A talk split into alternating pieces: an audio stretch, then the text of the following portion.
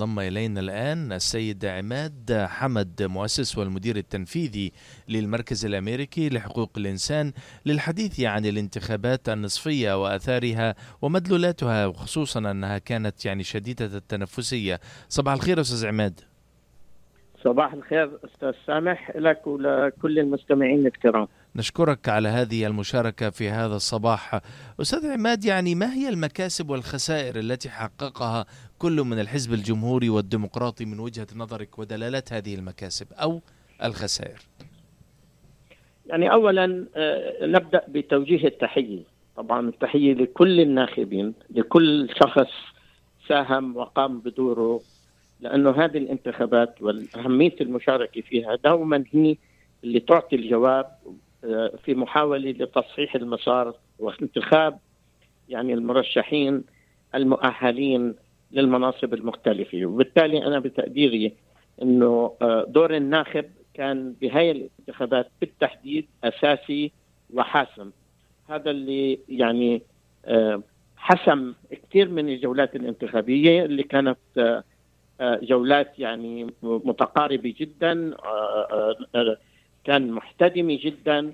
آه، وبتقديري إنه المشهد السياسي اللي شهدناه الآن ما بعد الانتخابات يوضح ذلك بشكل جلي. يعني الآن الديمقراطيين يعتقدوا أنهم فازوا وبتقديري حققوا نجاحات كبيرة كانت غير متوقعة. وأيضا الجمهوريين نجحوا آه، ولكن أقل مما كان آه، متوقع. لذلك لازلنا الآن إحنا أمام معادلة بانتظار حسم من آه، سيكون عنده أغلبية مجلس النواب ومن سيكون عنده أغلبية مجلس الشيوخ ولو بنسبة بسيطة جدا.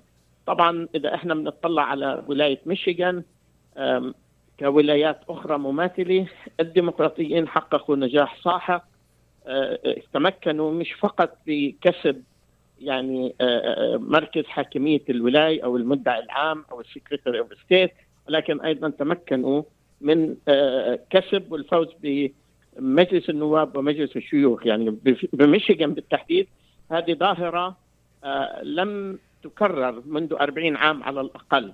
يعني وهذا يعني مؤشر جديد. طبعا العنوان الأساسي اللي ساهم بتحفيز الناس للانتخابات رغم إنه كان في هناك اهتمام شديد يعني بواقع الأزمة الاقتصادية وتفاعلاتها على المجتمع الأمريكي إلى آخره ولكن العنوان الأكبر كان موضوع الإجهاض اللي الديمقراطيين أجادوا استعماله بذكاء واستطاعوا أن يستفزوا جمهور عريض سواء كان من الجيل الصغير أو آه، دور المرأة بشكل خاص اللي ساعد بأنه هم يفوزوا في جولات انتخابية مختلفة، إذا بتطلع على الخارطة السياسية في الولايات المتحدة الأمريكية هناك وجوه جديدة أيضا، يعني كلمة أول أول أول يعني أصبحت قضية آه عادية جدا إنه فتح المجال أمام يعني تنوع آه آه تنوع يعني كبير بالمراكز الانتخابية والمناصب المختلفة على مدار الولايات المتحدة الأمريكية.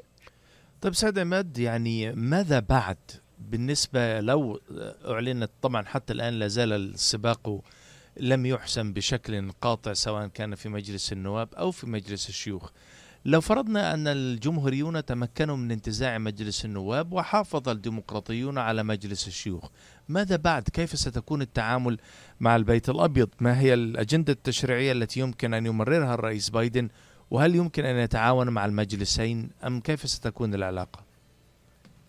أولا يعني هذه الظاهرة ليست بظاهرة جديدة أو مستجدة في الولايات المتحدة الأمريكية. يعني عايشناها خلينا نحكي على آخر فترتين انتخابيات. عشناها في فترة الرئيس أوباما وعشناها بفترة الرئيس ترامب أيضا. لذلك لما بيكون مجلس النواب أو مجلس الشيوخ آه، آه، بالحزب الآخر الغير حاكم طبعا آه، يعني يتغير المشهد السياسي يتغير الإداء السياسي. ولا تكون الإدارة قادرة على انه يكون عندها آه، مرونه كبيرة بالحركه كما تريد، يعني مثلا إذا بدنا نطلع على نموذج آه، صغير في ولاية ميشيغان يعني لنوضح الصورة. حاكمة الولاية في ميشيغان كان مجلس الشيوخ بيد الجمهوريين ومجلس النواب كذلك. لذلك كانت الحاكمة رغم آه، رغم كل همتها ونشاطها كانت مقيدة. كان الجمهوريين أو الحزب الآخر يعرقل مسار كثير من الأمور أو يفرض تغييرات قد لا تريدها. وهون نفس الشيء ينطبق على الصعيد الفدرالي على الصعيد الوطني. الرئيس آه، بايدن في حال إنه آه، كانت الأكثرية البسيطة في مجلس الشيوخ لا الجمهوريين أو مجلس النواب أو العكس طبعا سيكون لها تأثير. يعني قد تشكل مطبات سياسية لأنه في خلافات بين الحزب الجمهوري وبين الحزب الديمقراطي على أمور كثيرة سواء كان حول الوضع الاقتصادي الداخلي حول موضوع حرب أوكرانيا حول موضوع يعني سياسات خارجية حول موضوع الصحة حول موضوع القضايا القضائية إلى آخره. يعني أنت تذكر إنه لما كان الرئيس ترامب بسدة الحكم يعني استطاع تمرير تعيينات قضائية كبيرة لأنه كان مجلس الشيوخ لصالحه لأنه كان الأمر لصالحه. أوباما عجز على انه يعين تعيينات قضائية آه، كما يريد بهذاك بهذيك الفترة الانتخابية لأنه كان مجلس الشيوخ ومجلس النواب مع الطرف الجمهوري. لذلك كثير من الناخبين يعتقدوا أنه هاي ظاهرة صحية وليست ظاهرة سلبية. يعني كثير من الناخبين الأمريكيين ما عندهم إشكال في هذا التوازن ولا عندهم هذا الإشكال بهذا التنوع.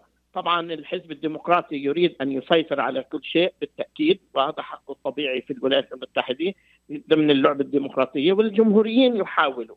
الآن خلال مسار الانتخابات الحالية كان هناك ما يسمى بالموجة الحمراء أو كثير كان في تكهنات واستطلاعات وآراء وتحليلات إنه الجمهوريين سيكسحوا نتائج الانتخابات هذه. طلع العكس تماما إنه لا لا وجود لهذه الموجة الحمراء في تقدم ولكن ليس بالشكل اللي كان آه، مطروح. الديمقراطيين كان هناك انطباع أنه سيتاخروا لأنه آه، آه، الريتنج تاع الرئيس ترامب كان متدني وتاريخيا لما بيكون الريتنج أو النسبة الشعبية نسبة التأييد الشعبي للرئيس بتكون دون ال 45% تقليديا إذا بنرجع للجولات الانتخابية السابقة ترى إنه الحزب الحاكم يخسر.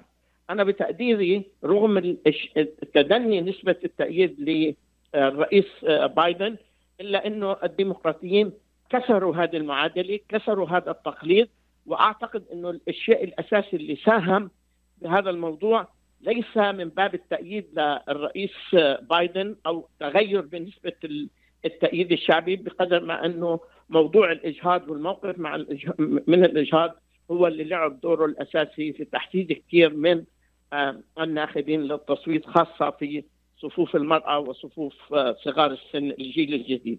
كيف كانت اتجاهات التصويت في الجالية العربية ولماذا؟ أستاذ عماد تفضل. يعني اولا آه، عندما نتحدث عن الجالية العربية الأمريكية نحكي نتحدث عن تنوع يعني ليست منتمية لطائفة أو ديانة واحدة محددة وبالتالي آه، آه، عندما نتحدث عن دور الجالية في الولايات المتحدة شيء وعندما نتحدث عن دور الجالية العربية والإسلامية في ميشيغان شيء آخر، حتى عندما نتحدث عن الجالية العربية الأمريكية المسلمة في ميشيغان آه، أول انطباع يسود إنه نتحدث عن مدينة ديربون كون إنه مدينة ديربون أصبحت يعني العنوان سواء بقصد أو غير قصد طبعا ديربون لا تختزل. الجالية العربية الأمريكية والمسلمه في في ولاية ميشيغان كما في الولايات المتحدة الأمريكية ولكن بحكم الظروف والتطورات وضعت ديربون وكأنها اصبحت المنصه أو ميزان الذهب التي يقاس فيها كل الأمور السياسية إلى آخره.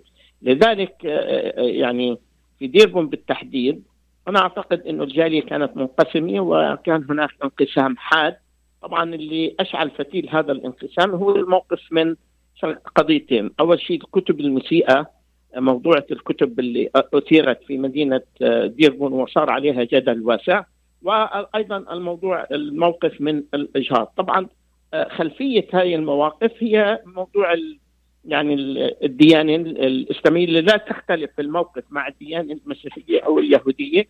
وكان هناك موقف من الإجهاض وكان أيضا نفس على نفس النسق ونفس الأساس.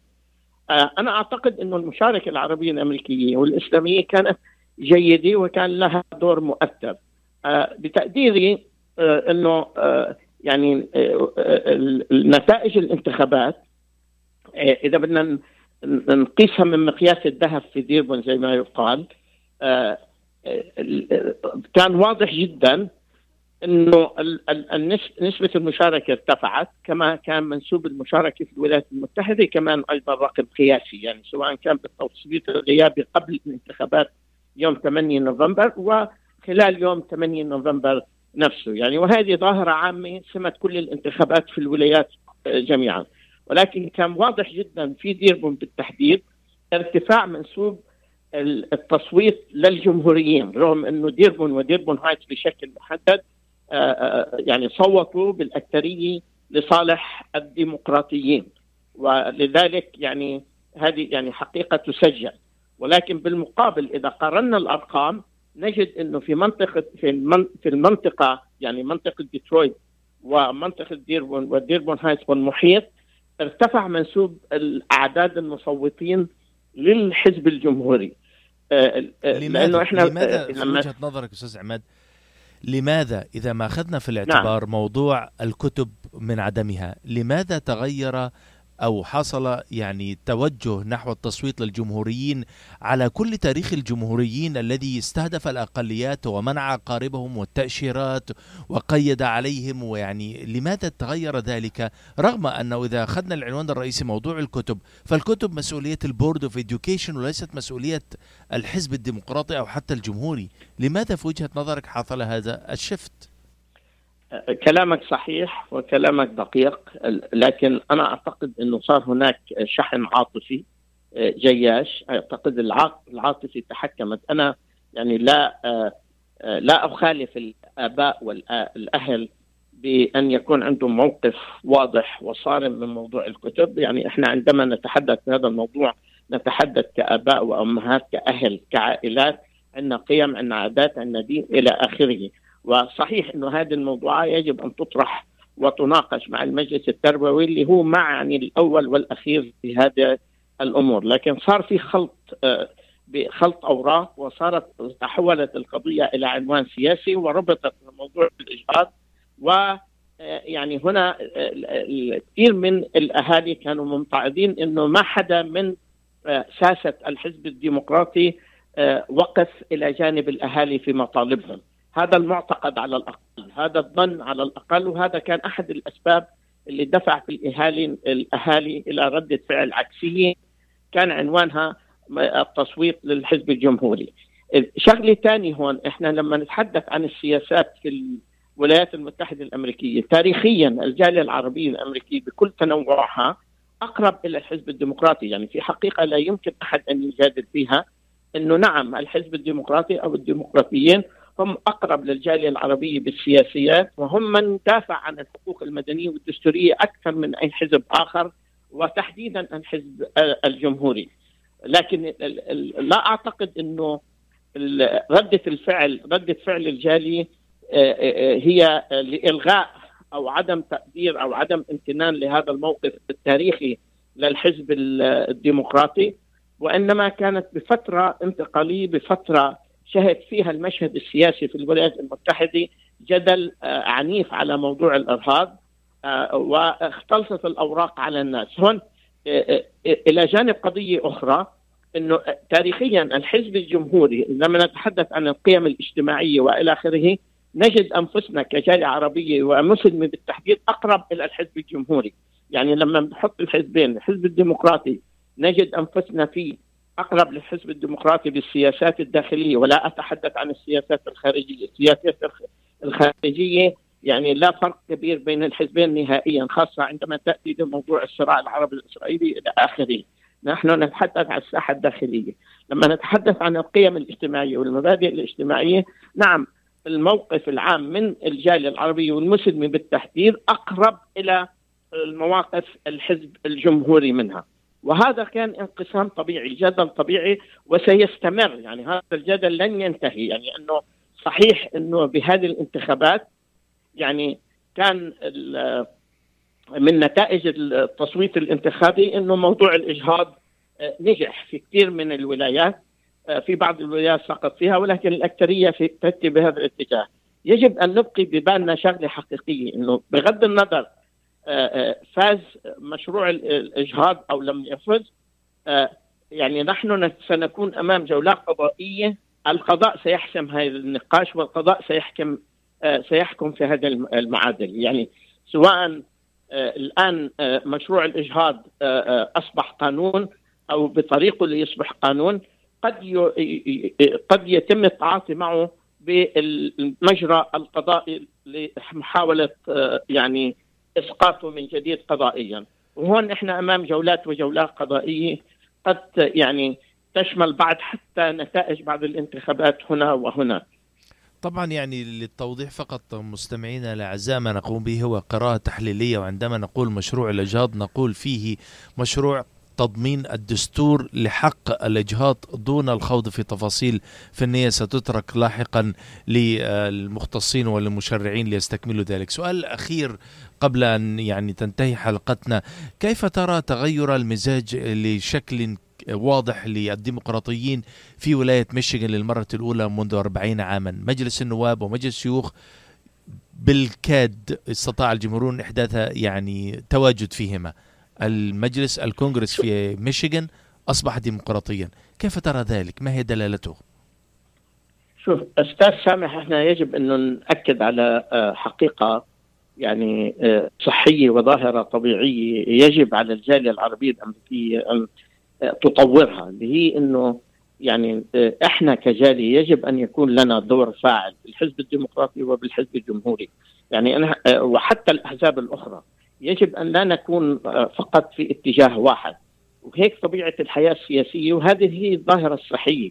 لذلك ليس يعني شيء يجب أن يكون غريب أو عجيب إذا كان هناك من يؤيد الحزب الديمقراطي أو يؤيد الحزب الجمهوري أو يؤيد أحزاب أخرى. يعني هذه يجب أن نبتعد عن هذه العقلية وبالتالي يعني من يؤيد الحزب الديمقراطي لا يعني إنه يؤيد كل شيء بالحزب الديمقراطي. ومن يؤيد الحزب الجمهوري لا يعني إنه يؤيد كل شيء بالحزب الجمهوري. يعني هذه الأيام إذا واحد بيقول جمهوري بيقولوا له ترامب لا مش صحيح. في كثير من هذا كان هذا كان سيأخذني إلى سؤال لم أستطع يعني لا أستطيع أن أتركك دون أن أسألك. هل فاز ترامب وجناح ترامب في الانتخابات أم خسر؟ وهل سيمهد ذلك الطريق أمامه أم لا لانتخابات 2024 أنا أنا تقديري الشخصي وقد أكون مخطئ ولا أملك الحقيقة هنا. أعتقد إنه كان استفتاء واضح ضد الرئيس ترامب. أنا أعتقد إنه المرشحين اللي تم دعمهم من الرئيس ترامب غالبيتهم خسروا الجولات الانتخابية ولم يفوزوا. وأنا أعتقد إنه يعني هناك صراع قادم بين الحزب الجمهوري بصفوف الحزب الجمهوري تستعتمد من سيكون الرجل الأقوى بالحزب الجمهوري. حتى اللحظة كل المؤشرات بتقول إنه الرئيس السابق ترامب هو الرجل الأقوى بالحزب الجمهوري. ولكن إذا كان الرجل الأقوى لا يعني إنه هو الأوفر حظا أو هو الرئيس الذي ممكن أن يفوز في انتخابات 2024 لذلك في تنافس شديد بين ترامب كرمز للحزب الجمهوري وهناك دي سانتس اللي هو حاكم ولاية فلوريدا اللي كثير من الجمهوريين يتطلعون له إنه قد يكون المنقذ أو قد يكون خشبة الخلاص وقد يكون هو المؤهل أكثر لفوز الانتخابات في 2024 يعني أنا بتقديري الآن الديمقراطيين أمام تحدي قوي امتحان قوي. أنا أعتقد إن المعركة الرئاسية بدأت من اليوم وستستمر لسنتين قادمتين. لأنه نتائج الانتخابات يعني أوضحت حقيقة مفادها إنه الجمهوريين لا زالوا يمتلكوا أوراق قوة والديمقراطيين لا زالوا في أزمة وبالتالي يعني سيكون هناك تفاعلات قادمة من الصعب التنبؤ فيها من الآن. ولكن هذا يعتمد على مخاض الحزب الجمهوري وأين سيتجه الحزب الجمهوري في اختيار شخصيته المناسبة للانتخابات القادمة، طبعا الرئيس بايدن بالشعبية اللي هو فيها بالاستفتاء اللي حاليا موجود الكثير من الديمقراطيين لا يعتقدوا إنه هو المرشح الأنسب للرئاسة لفترة كاملة. طبعا يعني حديث متميز وإطلالة أضاءت الكثير على مشهد الانتخابات الذي مر بالأمس القريب هنا في الولايات المتحدة الأمريكية. أستاذ عماد حمد كنت معنا في هذا اللقاء في هذا الصباح. كل الشكر على المشاركة. نتمنى أن نلتقي بك إن شاء الله في حديث لاحق لنستكمل إضاءاتنا حول المشهد السياسي في الولايات المتحدة الأمريكية. كل الشكر. تسلم أستاذ سامح وتحية لك ولكل المستمعين. شكرا جزيلا.